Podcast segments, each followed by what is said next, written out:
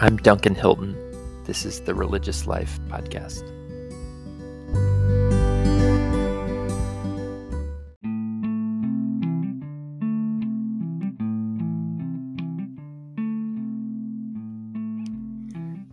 There are any number of reasons to talk to Paul Engler. As a community organizer in labor unions, or in the movements for global climate justice, immigrant rights, or anti war, Paul can regale you with stories of street protests, imprisonments, and hunger strikes. As a movement building strategist, Paul can lecture you on the history of social movements and social change theory, as captured in This Is an Uprising, the 2016 book Paul co wrote with his brother Mark, a book about the craft of building nonviolent movements for social change. As a licensed therapist and decades long meditation practitioner, Paul can talk with clarity and vulnerability about his stoic German Catholic upbringing in Iowa, the impact of the death of his father and grandmother when he was in elementary school, and his mom's struggles as a single mother. He can talk about his fears from struggling with dyslexia and the violence that he experienced from being bullied in his neighborhood and the anxiety and depression that caused. As a friend, I've known Paul since 2016. Paul can be encouraging, funny, and a bit kooky, equal parts mad scientist, crazy uncle, and teddy bear. However, for the first episode of this podcast, I wanted to talk to Paul for two other reasons. First, in 2006, Paul fo- co founded the Center for the Working Poor and has lived there ever since. The center is in Los Angeles and based on the model of a Catholic worker house. Its core principles are strategic nonviolence, voluntary simplicity, and faith in action. Paul talks with humility about the community's shortcomings and what those shortcomings have taught him as he coaches others to start movements and communities. And that leads me to the second reason I wanted to talk to Paul. He's not only created a community, but he's helped to incubate movements and communities as the co founder of the Momentum Training Institute. Momentum has trained thousands of people and launched a handful of movements, most famously Sunrise, a movement to stop the climate crisis. While Paul has spent most of his time working with non religious groups and movements, he's been formed by what he describes as the mystical and contemplative branch of Christianity, namely the teachers Thomas Keating and Cynthia Bourgeault, as well as Buddhist teachers and practices. Paul and I talk about some of the key concepts he has developed in incubating movements, including front loading, creating the DNA of movement, and movement ecology. We also talk about his thoughts about starting a training institute to launch faith based movements and communities. One of the moments that stands out most from the interview is our conversation at the end about hope. Not only are there the challenges of the political and environmental crises which Paul strategizes about professionally, but Paul is going through a self described middle age crisis as his personal ambitions and professional plans have crumbled. One of the images that inspires him at this moment is of a thousand flowers blooming. People experimenting with new communities and new ways of life in a thousand ways as the ground cracks open beneath them. Talking with Paul encouraged me to nurture what's flowering in my own life. I hope this interview does the same for others. A little housekeeping before the interview. There are links in the show notes to the books and thinkers which Paul references. This podcast is not supported by grants or an institution, but only by listeners like you. Please consider donating at duncanhilton.net. You can also find links there to subscribe to my weekly newsletter and to join weekday morning prayer and meditation groups.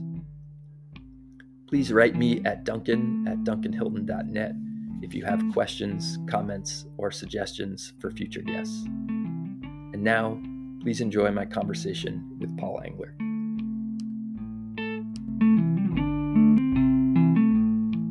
In 2006, you started the Center for the Working Poor, and as it says on your website, it's an interfaith intentional community inspired by the Catholic worker movement and new monasticism, committed to strategic nonviolent social change.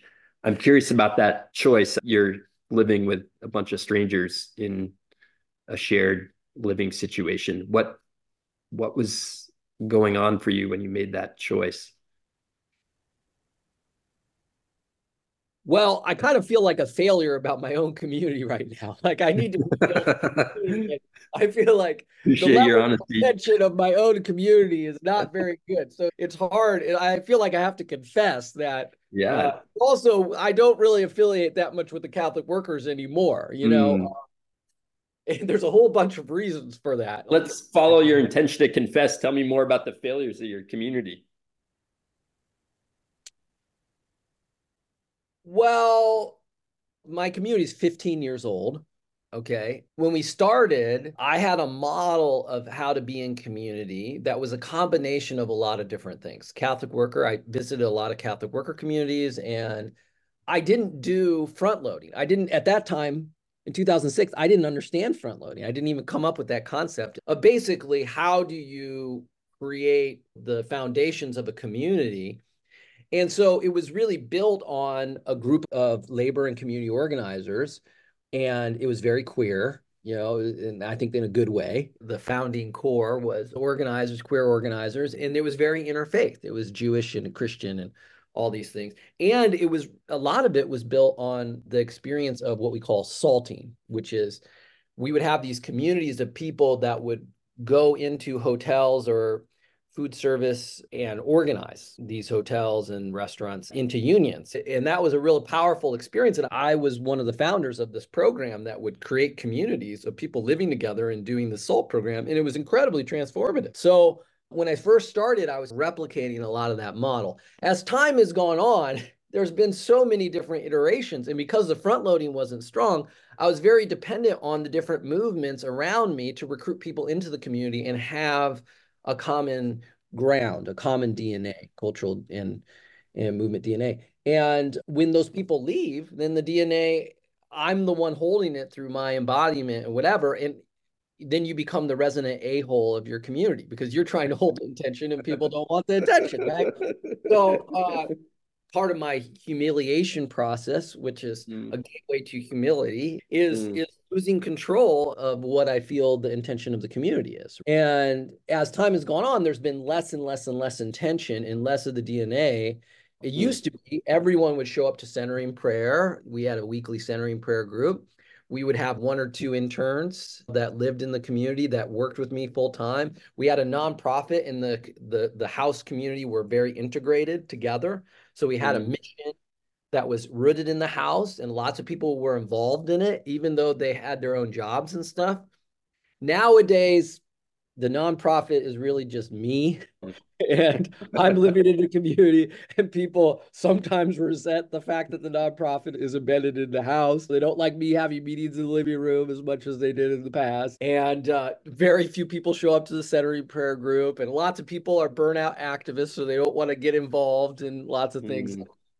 We're involved in, you know, there's cycles. One of the things that you have to think about, I think, is really important is you have to think about the pipeline Mm. What I mean by the pipeline or the structure is that you have to have a formation process to get people into the community. I haven't had that. And I just recruited people from the community from the projects that I was working on at the time. So a lot of people came in through momentum projects, right? If not now or Cosecha and stuff, they would come into my community through that. But the problem is that I was dependent on those pipelines. I didn't have a pipeline of my own. So when those mm-hmm. movements collapse, now the pipeline is Craigslist. You know, that's a horrible pipeline. Yeah, that's a horrible place to get people who are interested in your community. I mean, it's better that it exists not. And actually, occasionally you find a really good person on Craigslist. You find somebody who's really is interested in community on Craigslist. But the point what i'm trying to say is you need a pipeline you know you need to have a formation process for people to join your community with high levels of intention if that's what you want if you want a low level intentional community that's not a bad thing. The fact that any community exists outside the dominant institutions is a great thing. But if I were to do my community again, I would do it in a totally different way. so just unpack that term front loading because I hear your story speak to the the value of it and what happens when you don't do it. Certainly, I don't think anyone wants to be the resident a-hole. That sounds really hard. Uh, it's about creating the DNA for an organization, and that's about the organization's story, its strategy, its structure, and its culture. Can you give the the one minute overview of front loading? What does it actually look like in practice? It's a core team that gets together and they uh the reason I'm taking a big breath is because it's like everything is more complicated. So front loading was a concept that we that I coined, right? Which was basically how do you incubate mass protest movements? Mm. And most people have this concept that movements emerge and you make it up as you go along. And you have processes like consensus that makes decisions and the leadership of the movement makes decisions as you they go along. Uh, in in reality this doesn't actually happen that way. Mm. uh, and people a lot of anarchists or hor- what we call horizontalists people that want to believe that everyone's equal there's no leadership or whatever they want to believe that they can trust the process and it's just going to emerge. And there is also a little bit of that within Catholic workers or within different anarchist cultures, even in spiritual circles. It's like, oh, the group conscience is going to, you know, is going to. And there's even this concept that 12 step is functioning that way. Absolutely not. 12 step is so. what we what I would call front loaded, right? We learned this from the Serbian revolutionaries that spent a year kind of creating a constitution, creating what we call the story, strategy, structure, and culture, the DNA of the movement. It has like a sandbox that then you can give people lots of autonomy. The movement can emerge. There's lots of things that it has to make decisions about and emerge, but it's within really strict, really strict guidelines. The idea of that metaphor is that organizations also when they're born they have it. Now a lot of that for hierarchical organizations a lot of that is built into the founder right? Cyprian the abbot of the Camaldolese monastery in big sur he studied monastic life and he said the difference between his experience because he traveled india and was in many different monasteries or what's called ashrams in india he said the difference of ashrams and catholic monasticism is that the rule is the guru in Catholicism. Mm. The rule is the guru. The guru holds the DNA, right? Now, there's right. good things about that. The guru has a complexity of holding that, and and that's probably what happened with Jesus too. Jesus hold the DNA, and then when he died, the Holy Spirit came down, and they had to develop a different. They didn't have the guru to to keep keep the DNA, so they had to create collective processes and you know, the systemization of that in monastic rules or in the 12 steps and then the 12 traditions and the 12 concepts is a front loading that AA does. In social movements, we created a process we call front loading. And why we say front loading is because a lot of the major decisions and a lot of what makes the organization, the story, the strategy, the structure, and the culture is set at the beginning. Right. And then people have to learn that and be initiated into that. And they have to work within the confines of that.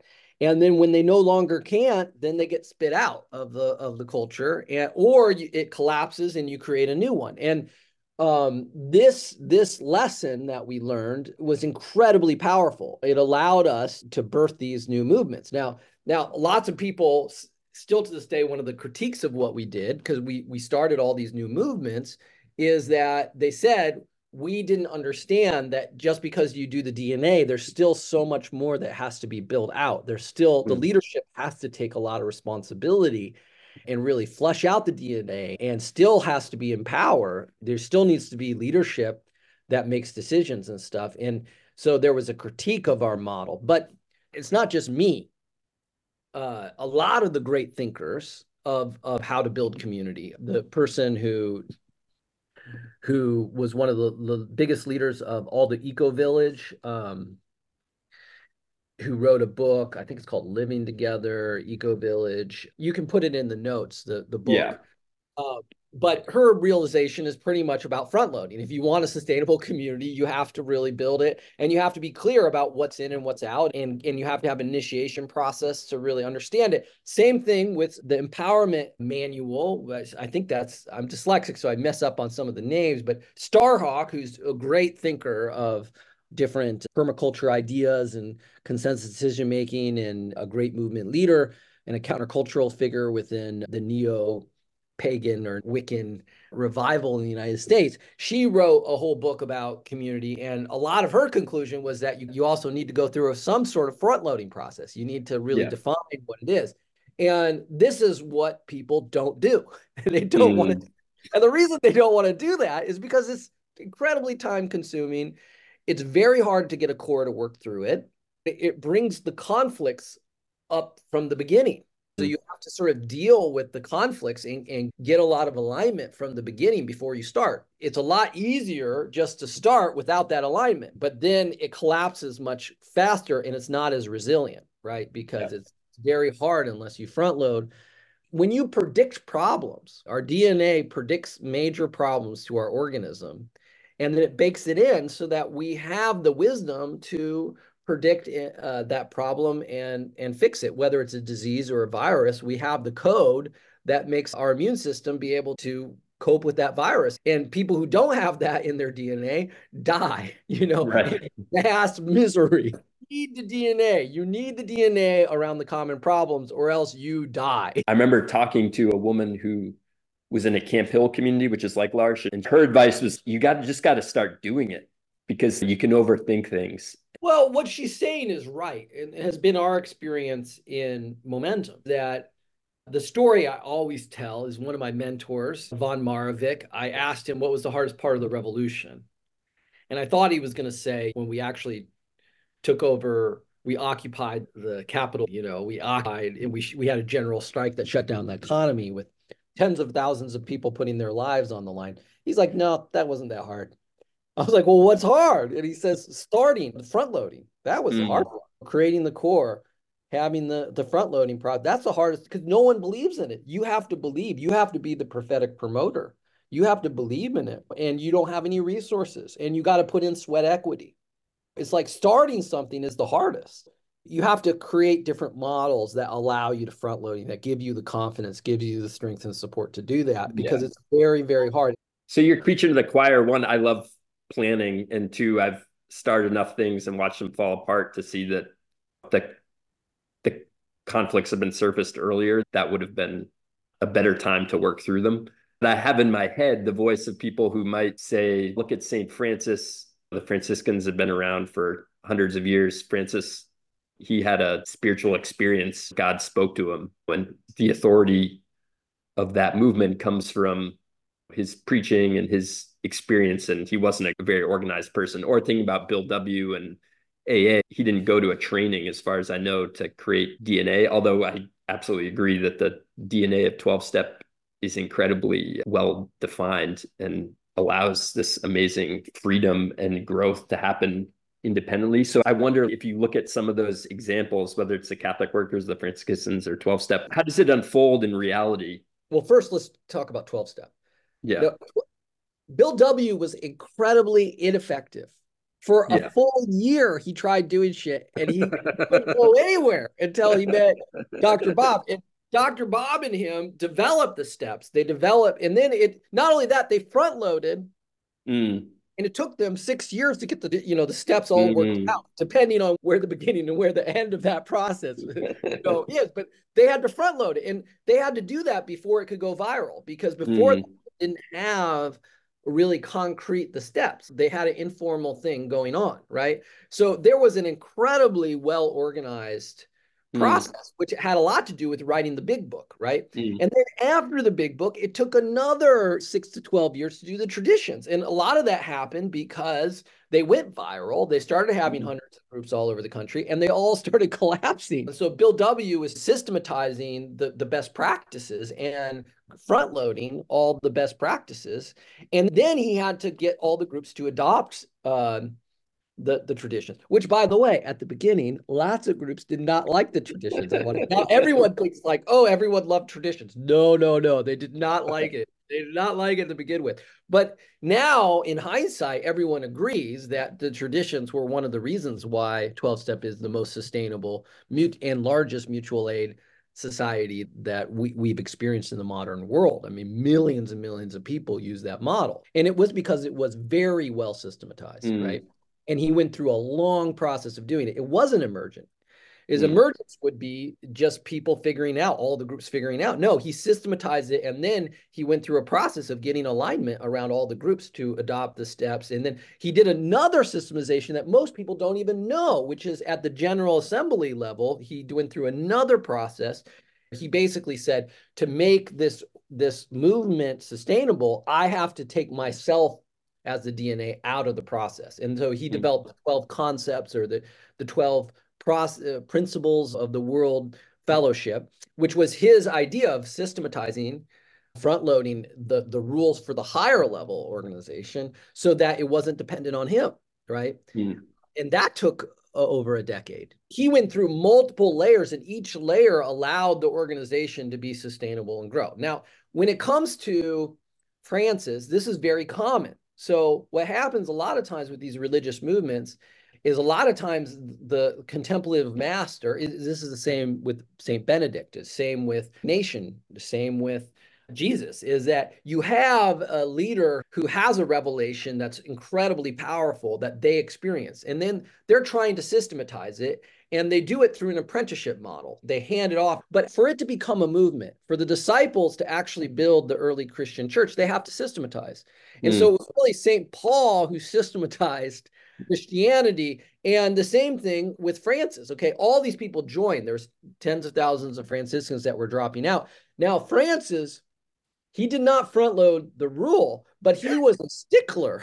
Okay, he was a mm-hmm. stickler for the rules, not the systematized rules, but he was hardcore at having basic principles and then enforcing them through his will. Mm. The, stories of him chastising the monks for having their own building and coming back and ripping apart the huts that the monks had had because they weren't living in true poverty, right? So Francis had a very clear understanding of what was in and out, but it was really held by his very radical commitment to the Gospels. And he kept on hammering on those, and he rejected the systemization of the rules. Now, that's very common among the first the founders because they hold it and embody it and enforce it based on their credibility and charisma. But it, within the Franciscans, the reason why it became sustainable is because it went through that process.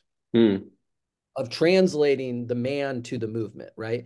And, and, and systematizing the juice, the mystical juice of the founder.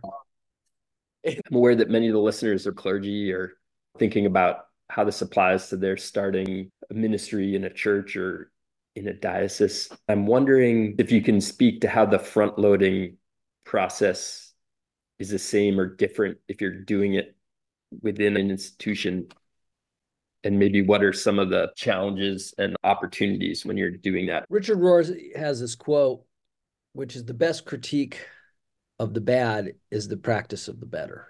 I'm probably butchering the quote but it's a very franciscan idea. It's like abandon the dominant institution. Just create the alternative. That's the best critique of the what's not working. When it comes to front loading that has been our experience is that even if you're working within the institutions to birth something new you generally have to create a firewall you have to create a, a, real space and that's very hard to do within an institution because they have money and power and culture that they're and i'm not saying it's all they're trying to protect their own institution and their own culture. When you create something new, it's threatening to that ex- existing thing. Now, lots of people say something has to die before something new happens. I don't know if that's it. I just think you need space. And uh, most of the time, it's not actually born within the institution. It's born outside of the institution or with some support of the institution if you're lucky. That has been our experience with front loading social movements is when we've tried to incubate them within the labor movements, within the labor unions, or within established nonprofit organizations, they, they've had to break apart or they die because it, there's not a space to create that, right? you use the term uh, movement ecology to describe the various institutions and organizations and players within a particular field. So, for instance, in religion, it might be churches and congregations, religious orders, you may have faith based organizing groups. I'm curious, with your organizer hat on, what you see when you look at the ecology of religious organizations and what's missing? I don't know how to answer that. Because what I hear from you is what's missing with within religious or spiritual institutions. And I think there's a bigger question, which is where are you trying to go? Is religion just the, the revitalization of tribal and ethnic identity? Or is it an instrument of personal transformation? or is it an instrument of just building community to provide services for people? Those are all very different ways of looking at religion and spirituality, right? How do you look at it? Well, I'm a mystic. Mm. So I think that there is these amazing technologies embedded in our tradition. And I've been incredibly influenced and I consider my elders Thomas Keating, Cynthia Bourgeault, James Finley, Matthew Fox. Um, and what we're talking about is not just in Christianity, but there's a perennial tradition of thousands of years of technologies on how to develop people in a specific way that even modern science has now discovered. Neuroscience has now discovered that all these monks and these spiritual disciplines do these magical things. A lot of that's through the vocabulary of mindfulness practice, right? Lots of people now are in this psychedelic renaissance that's happening and they're having mystical experiences. And guess what? Having mystical experiences radically changes who you are, just rocks your world. And when they're studying this stuff through psychedelics, it resembles the, the mystical experience through spiritual disciplines. But science doesn't know how to handle this. Well, you have these mystical experiences, and then you have to actually integrate them.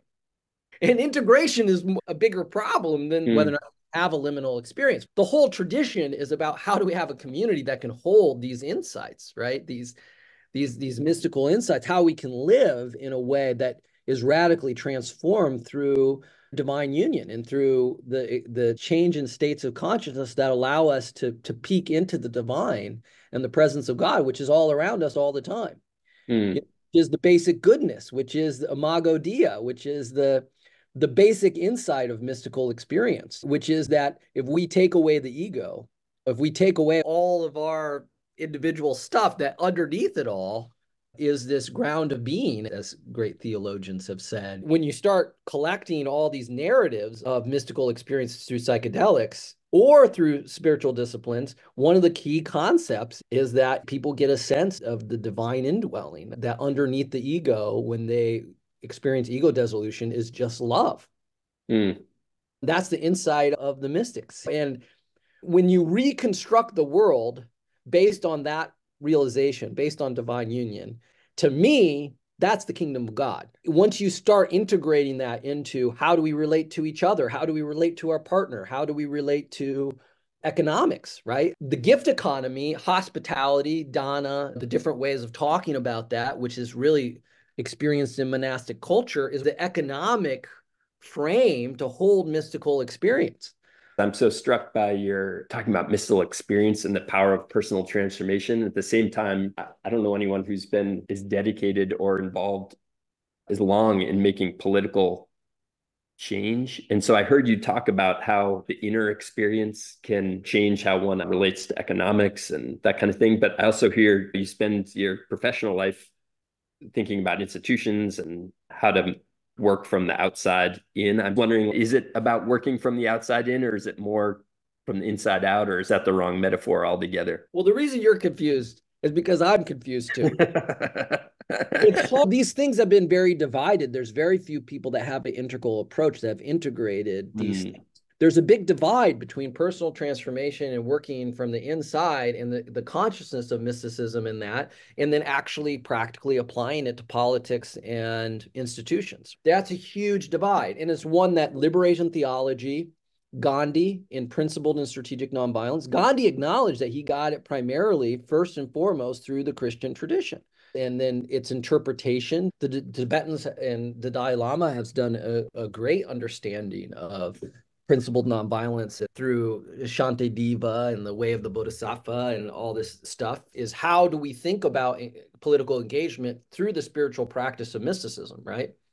So that's one piece. And then there's another piece, which is strategic nonviolence, which is like, mm-hmm. who cares whether or not you feel love towards your enemy? It does, doesn't actually work. You know, is it strategic? And a lot of my specialty is in strategic nonviolence, but strategic mm-hmm. nonviolence and principled nonviolence actually go really well together. But we can't expect everyone to do spiritual and principled nonviolence, right? It's mm. very hard. Liberation theology is, I think, uh, really talking about the kingdom of God as a mystical vision and how to apply that to economics and to the world. But very few people make that connection. The, the mm divide between personal transformation and this mystical understanding of the universe and the kingdom of God, you would say, how does that actually how does it deal with nationalism? How does it deal with politics? How does it deal with fighting for homeless services in in in Los Angeles and criminal justice reform? There's very little integration. And that integration is something I'm trying to do. And a lot of times it's confusing as hell because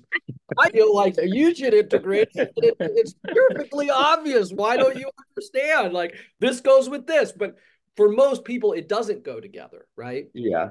So when I'm just going on one of my intellectual tirades, I'm assuming that that they connect and they don't. You know, that's why it's confusing. So you're you're not wrong about that. There's yeah. very few people that try to do that integration.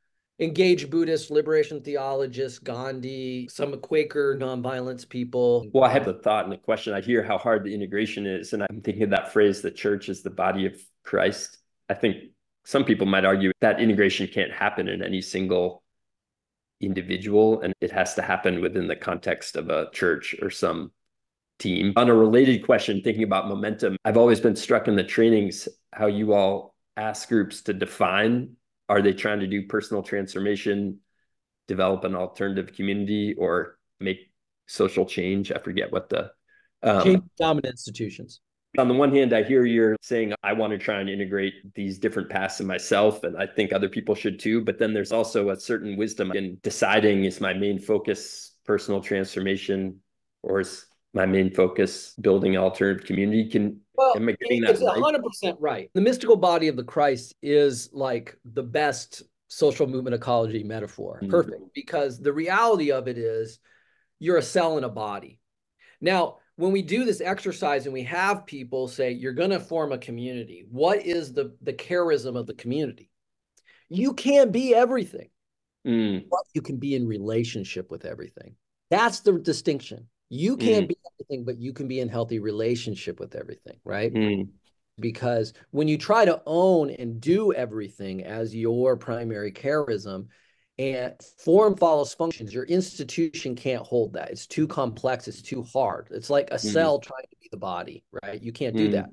But if you are a cell and you relate to the body, the whole body, and you're in healthy relationship with all these different things, which I will say is very rare. You know, great social movements on accident create good social movements ecology where they're relating and working with each other. Mm. Mm. So, the second thing I want to say before I forget is I am into interspirituality. I'm very influenced by Adam Bucko, interspiritual new monasticism. Rory McEntee are very good friends of mine. And a lot of that comes also out of my teacher, Thomas Keating, who was quintessential interspiritual, which is we have to define a perennial tradition. We have to have a universal understanding of mysticism. But that doesn't mean you don't have a mother tongue or that you don't experience it through your tradition. Mm. I think Adam and most people who are in that believe that we need these traditions. Interspirituality doesn't eliminate the traditions; it it renews them, and it renews them in a way that they can be in dialogue and not tribal with each other. Now there is specifics that you have, but there is some universal elements. I know part of developing the DNA is the story, and it's not just one's own personal story but a collective story, thinking about this moment in the life of American progressive Christianity. I wonder what you see as the story of now. What's a story that inspires you or moves you, if you have one at all? You know, the mysteries of faith is like I have prayer periods where I feel like I surrender everything to God and I feel so connected. And then the next moment, I like want to control the washing machine and that it's broken. And I have no patience and faith that God's going to fix that thing. You know what I mean? Like my faith is is very thin. yeah, as long as it's as big as a mustard seed, you're okay. It's like, you know, like especially i'm struggling now with middle-age crisis stuff and, mm.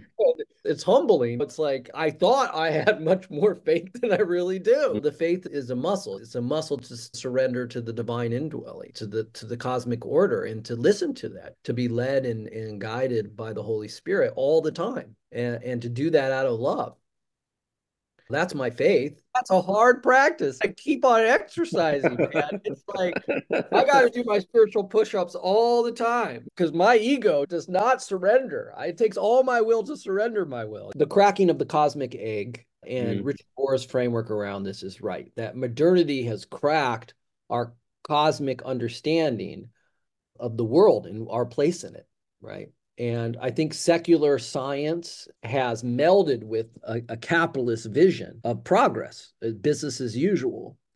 And it doesn't work. That vision is, as Thoreau said, leave, leaves most men in lives of quiet desperation. Cynthia Bourgeault, Teilhard de Chardin, Joanna Macy are all these leaders that are trying to think how do we have a mystical cosmological vision?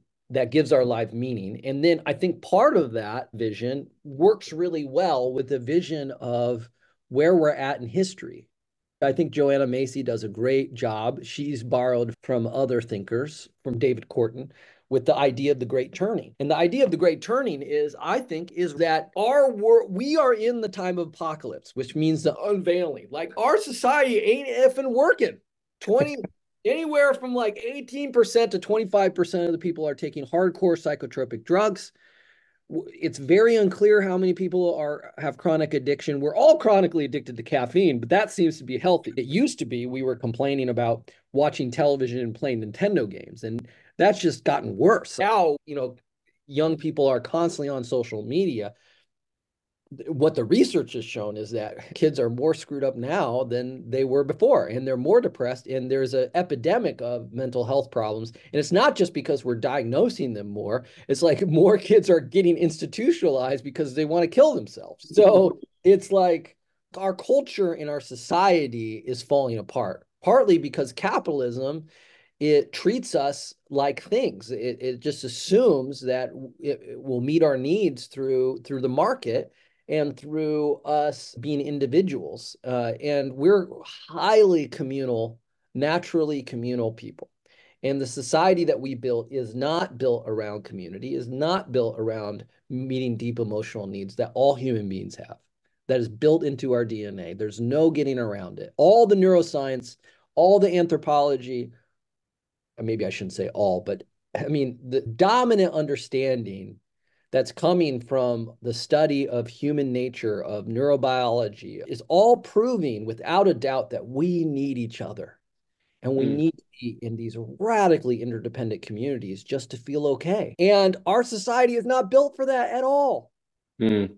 And it's going in the opposite direction.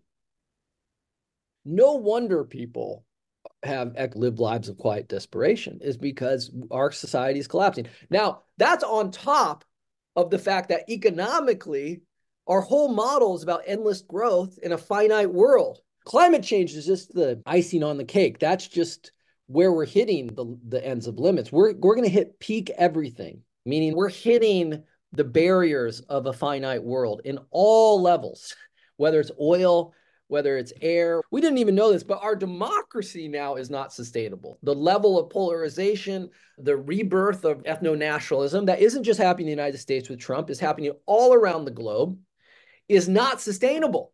Because if we all hunker down into tribal ethno nationalism, it's just going to create World War II all over again or World War One all over again. I all that, and I also think about the story of now the emotional tenor of it being about hope. Is the hope for you just in being able to get honest about that? Hope. My hope comes from a magic thing. It's part of the mystical experience. It's it's about liminality. The book that I always quote, and I think it's a masterpiece, is called Paradise Built in Hell. Mm. And it's Rebecca Solnit wrote it. And and I think she's an amazing thinker and artist. This book is incredible because what it's saying is when these dominant institutions fall apart, when they're unsustainable, and when natural disaster hits, there's an earthquake and the market collapses, people revert back to what's called liminality or transitionary community that are super communal, that are a lot of times very mystical. The, facade that is exposed by the apocalypse is not that deep. When, when you throw people into the wilderness or into the desert, they re-experience gift economy. They really, really re-experience a, a, mystical state of consciousness, even at, at a little bit. They experience that that the world can be radically different, and that it actually gives our life more meaning when we lived in this radically different way. The world is going through a dark night, is going through a liminality.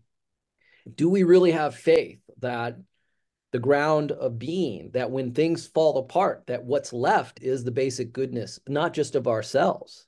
That we can surrender to us falling apart that god is there to hold us is the ground of our being? That's the hope to me. Now mm yesterday did I have that hope when I was doing my work? Absolutely not. like we're gonna all die and it's gonna suck and people are alone and it's miserable. Like it's rare that I I have that hope, right? But there are moments when I see it, and I see it when you do trainings. I see it right now, even people are focusing on and, and rightfully so with the crisis and the catastrophe of hundreds of children being killed every single day by Israeli bombs in Gaza, right? And the horrific acts of Hamas, uh, of hostages and killing of civilians that are innocent. But the hope in that for me, be, partly because of my experience, I helped incubate and and was very close to the formation of this group called If Not Now. And what I see is that even in this crisis, there is this beautiful community that has all these people coming together that were kind of burnt out before this crisis. The organization was on a decline, and all of a sudden the crisis hits, and this all these people flood back and start supporting each other in a way, and start doing vigils and and explodes all over the, the country, yeah. dozens and dozens of places, hundreds of people getting arrested. My roommate Danielle is takes over a highway with her friends to protest the the killings in Gaza and to ask for a ceasefire. Wow, that is the hope. That's the yeah. hope. Now they they don't feel hope because they're like I'm just doing this because of the crisis, but I don't assume that anybody's going to do that. The fact that people are responding that way is incredible. That gives me hope. Someone was describing a flight they took in Eastern Europe, maybe in Poland, some deeply Catholic country, and the plane started to shake and the fear took over of oh no this may be the last thing. And everyone whipped out their rosary beads and started praying. I think what reminded me is when you were sharing about the hope in the rebecca solnit story of in these moments of crisis, we can discover true and authentic community. I think one of the things I hold is like, oh, I hope everyone knows the rosary or whatever their version of prayer is when the the planes start holding the peace around interspiritual. What's the prayer you teach when the plane's about to crash? Um, Mindfulness based stress reduction. Good one. no, I, I think it's genius. I think it's genius. What people don't understand is that the Buddhists were incredible at systematizing these disciplines and creating a secular container to train people in them. Mm. Yes, mm-hmm. crisis, we should be doing meditation, right? We should be doing forms of mindfulness and somatic therapy that a lot of it emanates from mystical disciplines, right?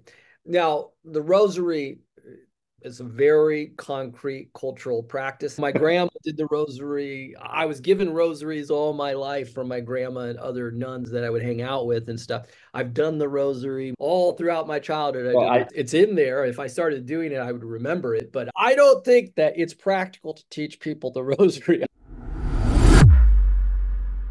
A Christian training institute. I know you've batted this idea around over the years, and I'm wondering how when you envision it, how would it look similar or different to momentum? It seems like what you're talking about is I had a vision in the past of the possibility of creating an incubator for new spiritual orders. Like that was something I was play, playing around with, and maybe even getting a core together to do that. Now, since then, I radically failed. Like that thing is that vision has been dead and buried. Well, so, maybe some listener wants I, to to resurrect it. So uh, you're like, what would the dead corpse look like? I, I don't really know. You know, I'm not yeah. sure. Well, it's amazing what can happen with God's help after a couple days dead. I love this. You bring back Christian theology into it. That's hilarious. Um, anyways, yes, I am interested in building interspiritual order. I, am moving in that direction. And Adam Bucko and the great leaders, Community of Incarnation and the, the Center for Spiritual Imagination, has given me a taste, a model like an oblate program that's primarily over Zoom with people doing individual practice within primarily a nuclear family setting. I've seen the, the values of that that we need more of that. I think that there is a yearning for that. I, I think traditional religious life just isn't the container. And I, I think even things that I was really excited about, like for instance, Thich Nhat Hanh's community had a lot of uh, pledged religious people, but I don't think that can scale. I think it's very dependent on the top level leaders running that. It's very dependent, it's very top heavy. I think we need other expressions that are more calibrated to modern life and are more integrated into lay life. Hmm. I'm interested in exploring that. And I think that there needs to be not one, but a flourishing, you know, let a thousand flowers bloom. That's a, mm quote from the mm-hmm. Chinese Revolution, but they're not mutually exclusive. I think it creates an ecology of many people experimenting with the rebirth. And in some ways, I want to be very supportive of you. And I just want to say, Duncan, even though I'm not on the same page about exactly your your sort of interest in the old the it's old a, it's a loving stuff. it's a loving back and forth, or I experience yes. that way. Well, it's just I inherited this disdain for these old Catholic ways from my parents. Yeah. And, and just like you, you have this like convert of liking all the, you know, my, my parents fought to like not wear the abbot. You know what I mean? Right. Like, my parents and I'm like, fought. hey, get me a hair shirt. exactly, exactly. So I'll tell you, I like discipline. I love discipline. Oh, I thought you were gonna say I like hair shirts. Well, I've never practiced with the hair shirt. If somebody explained how it's part of a mystical practice, I'd probably be wearing a hair shirt right oh, now. Let me know when your birthday is. I'll find one for you. but the point is, I think you have had great experiences. And I think because of that, you have real wisdom and insight about what is needed. Well, I really appreciate the encouragement and that expression of confidence you wrote this year, although my vocational work has been going well, I found myself having just broken up with my recent girlfriend and feeling pain that my community was in a period of instability. I felt lost. Um, so I went again for 10 days to a Vipassana retreat, this time in the forest of Northern California, to take a drink from the monastic waters. Once again, I reemerged grounded and feeling that I'm doing what I need to do before I die. And I felt grateful for that blessing that St. Francis gave us with his last words I've done what was mine to do. May Christ teach you what is yours. I'm wondering what you feel like you're doing before you die. Well, what whoever was... wrote that, that's good. I don't know who wrote yeah. that. maybe your, like maybe your brother Mark wrote that for you. I know no, you no, I wrote that. I wrote that. it's just sometimes hard to remember that I actually. I'm just joking. That, you know, yeah. My brother doesn't like to work with me on my updates. He finds them too personal. He's like, "No, nah, you got to do that. I don't want to do too much editing on that."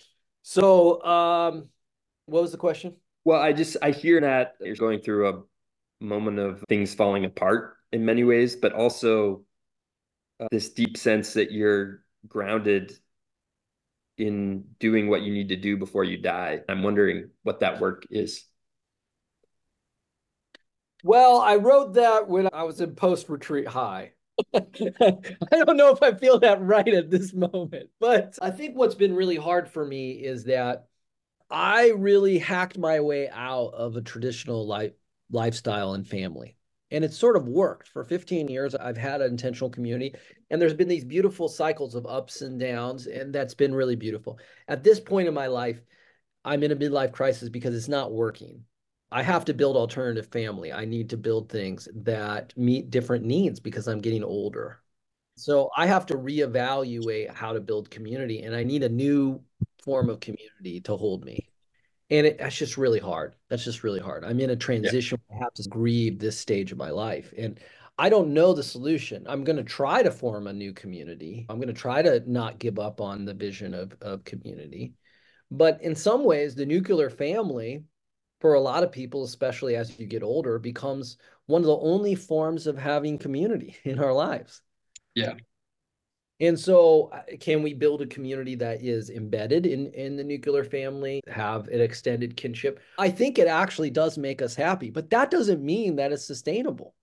Mm. It's like what uh, the supports to creating co housing or creating intentional community is just not there. Our, our society is economic, politically, culturally is really pulling people away from that way of living, even if it's not healthy. We live in an addictive society that's individualistic, that's pulling people in that direction. It's very hard to fight against that inertia of where we are in history and culture. Mm. And well, so that's my crisis right now. And mm. I'm trying to rebuild something. I'm trying to think about new ways of doing stuff. But right now, it's hard for me to have hope around that. Mm. Thank you for your honesty, Paul. I'll say this real quick God, show me the most miserable so I'll know my people's plight. Free me to pray for others, for you are present in every person. Help me take responsibility for my own life so I can be free at last. Grant me the courage to serve others, for in service there is true life. Help me be honest and patient so I can work with other workers. Bring forth song and celebration so that the Spirit will be alive among us. Let the Spirit flourish and grow so we'll never tire of struggle. Let us remember all those that have died for justice, for they have given us life, and help us love even those that hate us so we can change the world. Amen. Amen. And that was it's uh, called called the United Farm Worker Prayer. Sometimes it's called the Cesar Chavez Prayer. Appreciate your uh, your showing up for this. Thank you so much, Paul, for your generosity of time. Bye. Bye.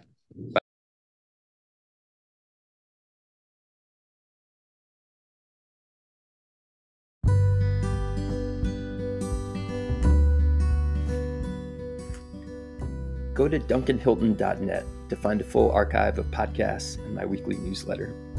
You can also find links there to daily prayer and meditation groups. This podcast is not supported by grants or salary, but by listeners like you. You can f- also find a link at duncanhilton.net to make a donation.